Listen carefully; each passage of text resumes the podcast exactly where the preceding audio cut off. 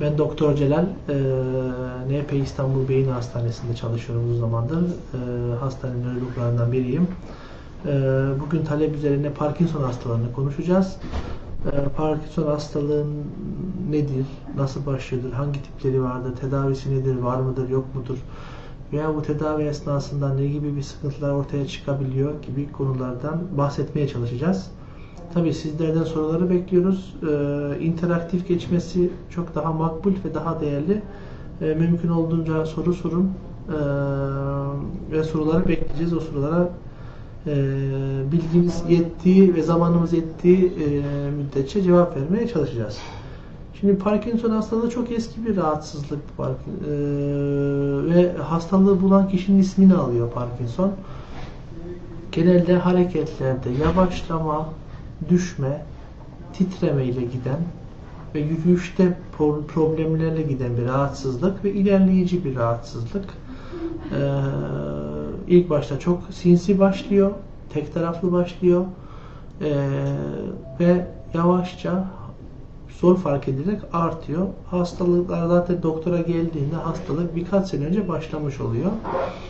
Bu rahatsızlıkta e, esas problem dopamin isimli bir hormonumuz var veya nörotransmitter dediğimiz yapımız var beyinde.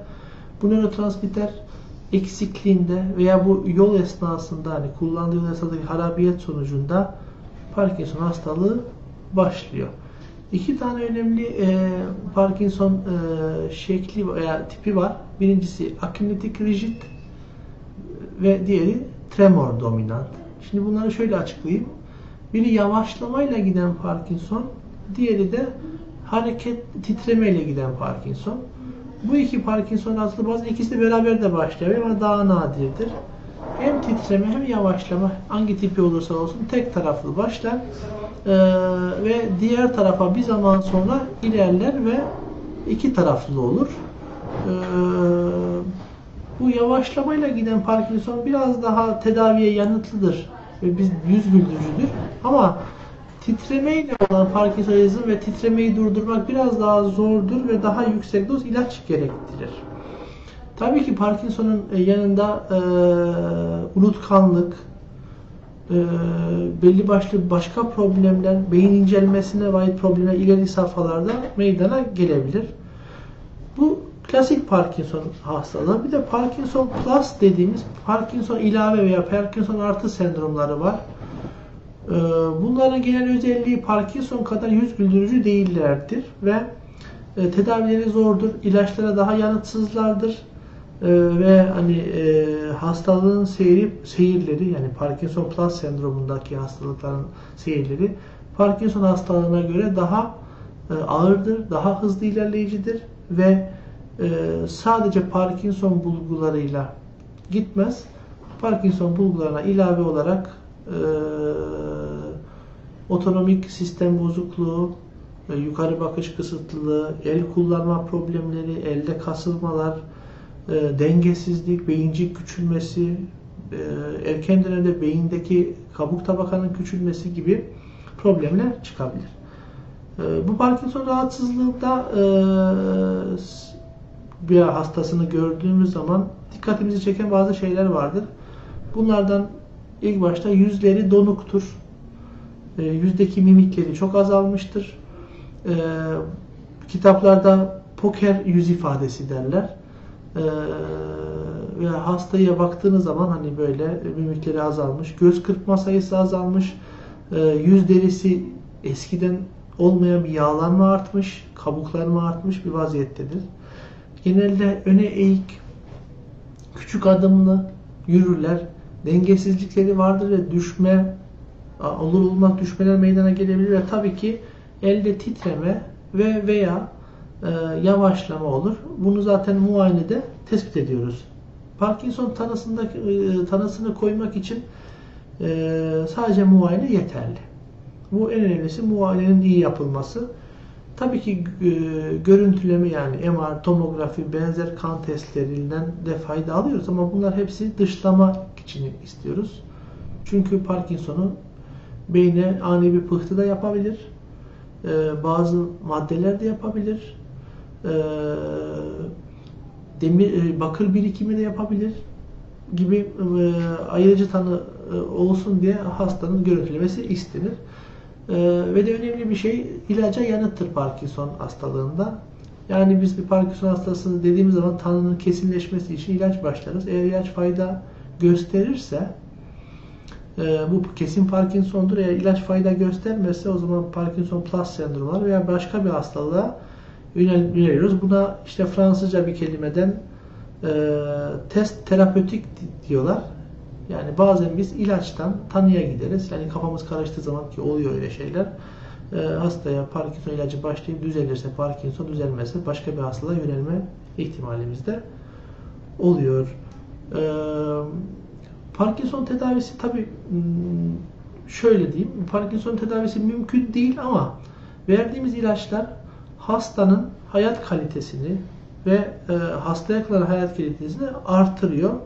Ve en azından hastanın titremesini ve e, bu yavaşlamasını belirli düzeltip hasta hayatına belli bir süre yani uzun bir süre normal olarak ilerleyebiliyor. Buradaki strateji şu. Biz hastalara ilaç başladığımız zaman mümkün olan en düşük dozla başlayıp ha- hastanın ihtiyacı doğrultusunda dozlarını artırıyoruz. Çünkü bu ilaçların yan etki ihtimalleri var ve bu yan etkiler doza bağımlı ve süreye bağımlı. Yani bir hasta ne kadar uzun süreli ve ne kadar uzun e, yüksek dozda ilaç kullanırsa o kadar yan etki e, potansiyeli daha yüksek.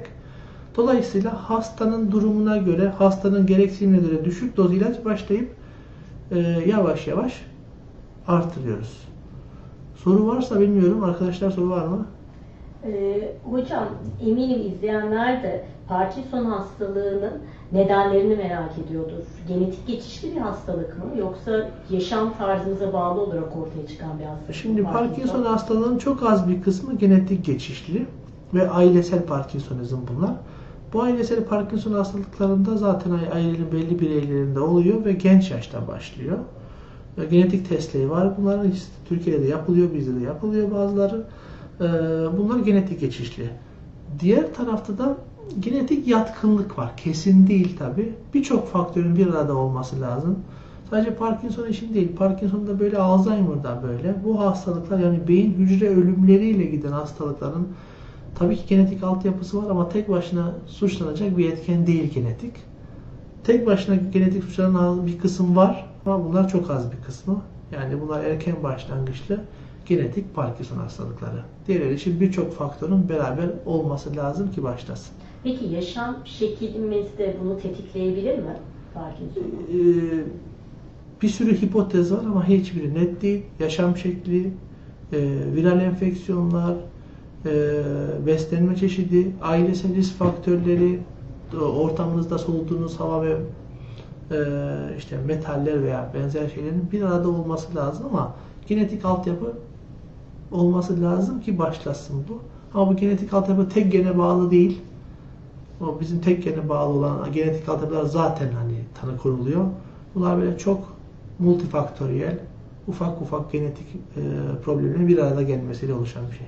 Peki Parkinson hastalığında erken tanı önemli mi?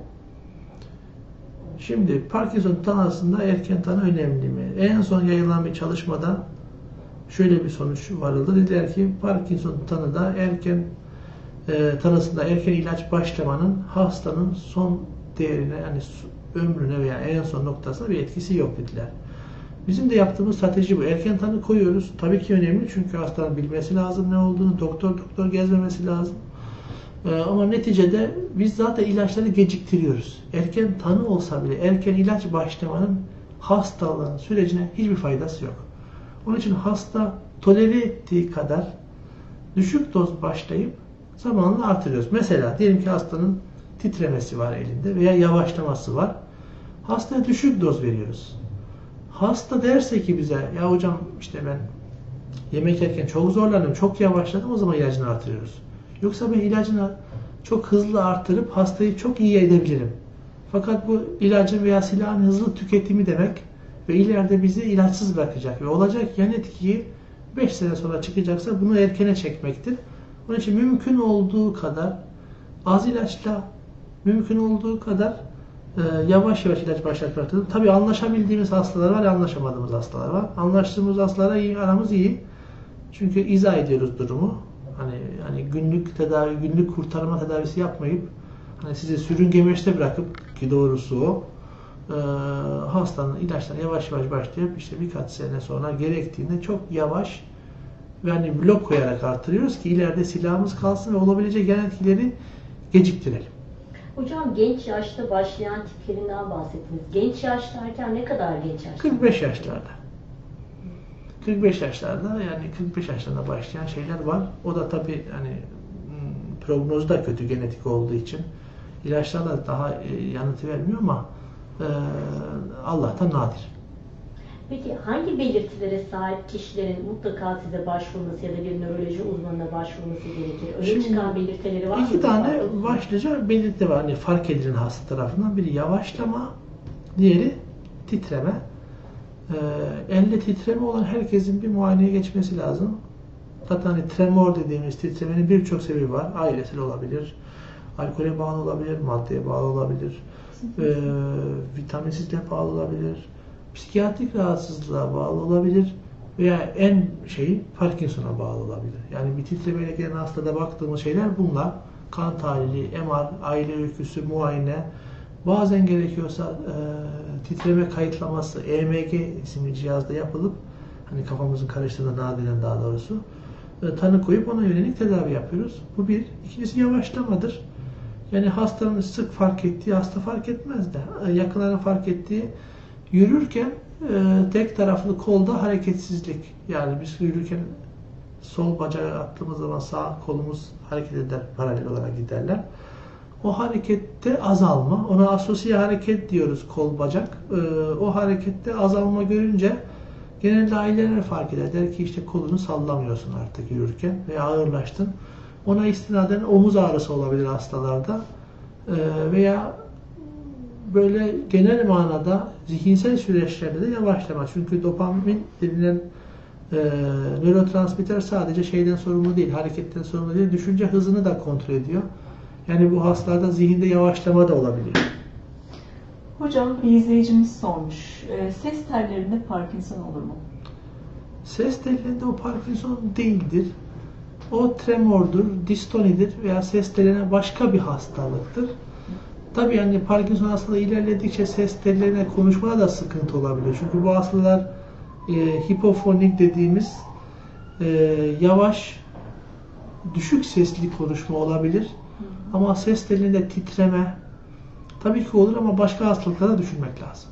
Peki hocam yine izleyicilerimizden Tuğba Hanım sormuş. Kafa titremesi var akrabamda.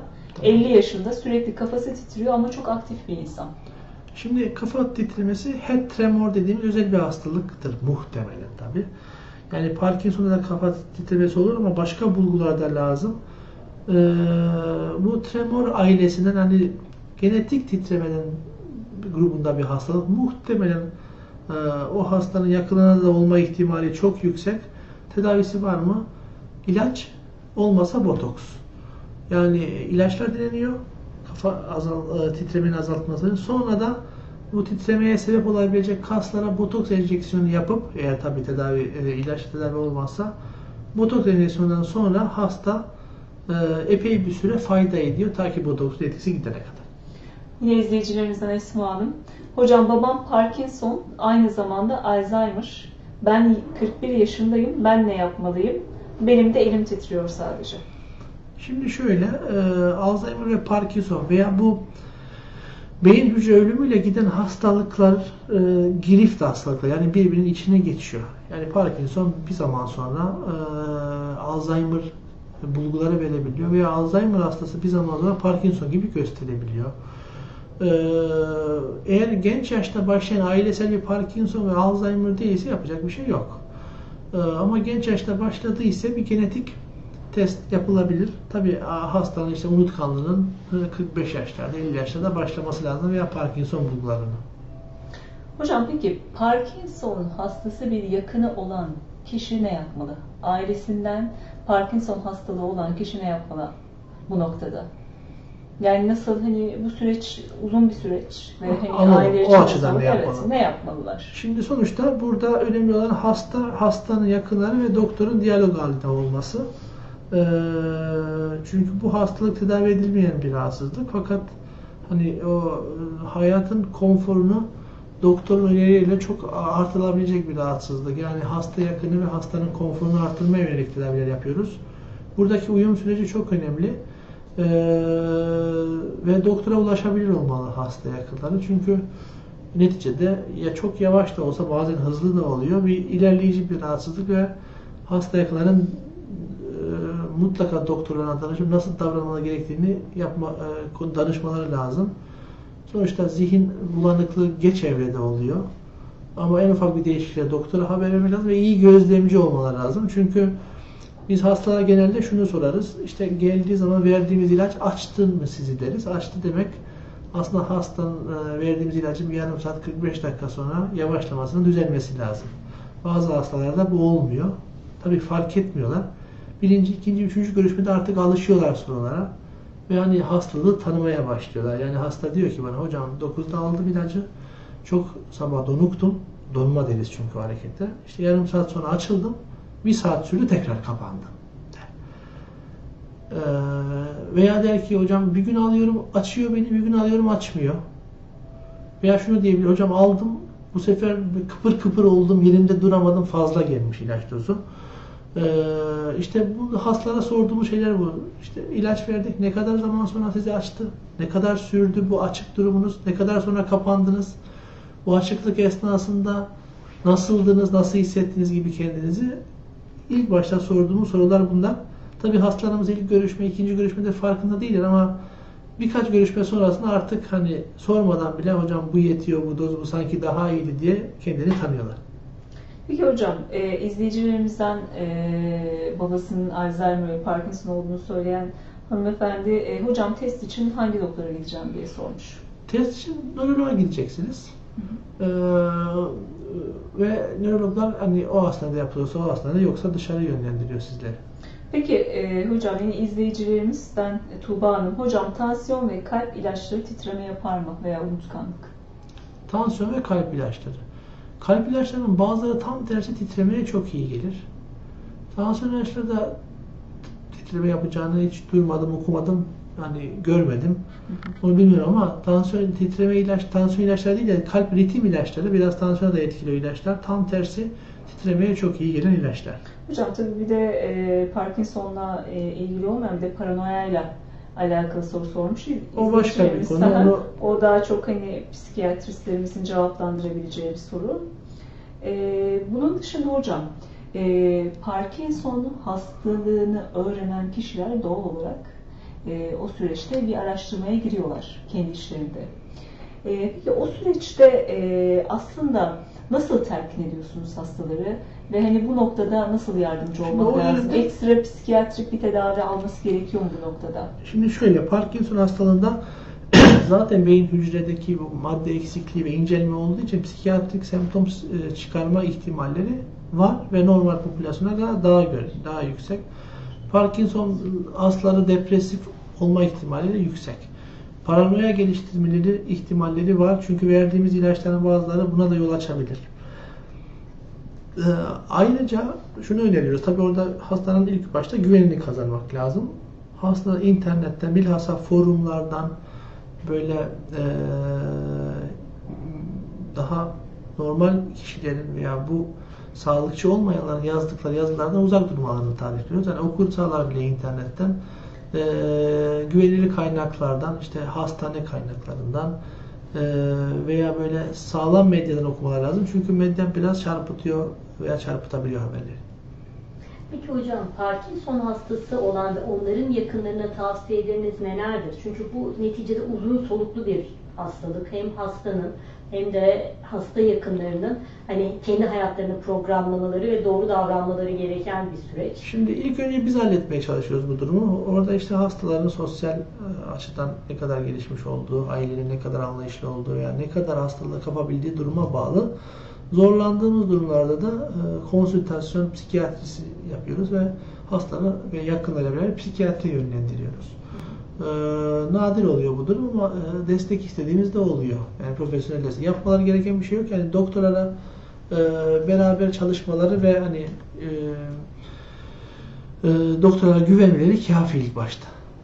Çok teşekkür ediyoruz. Ben Hocam teşekkür yayınımıza ederim. katıldığınız için çok teşekkür Teşekkürler. ediyoruz.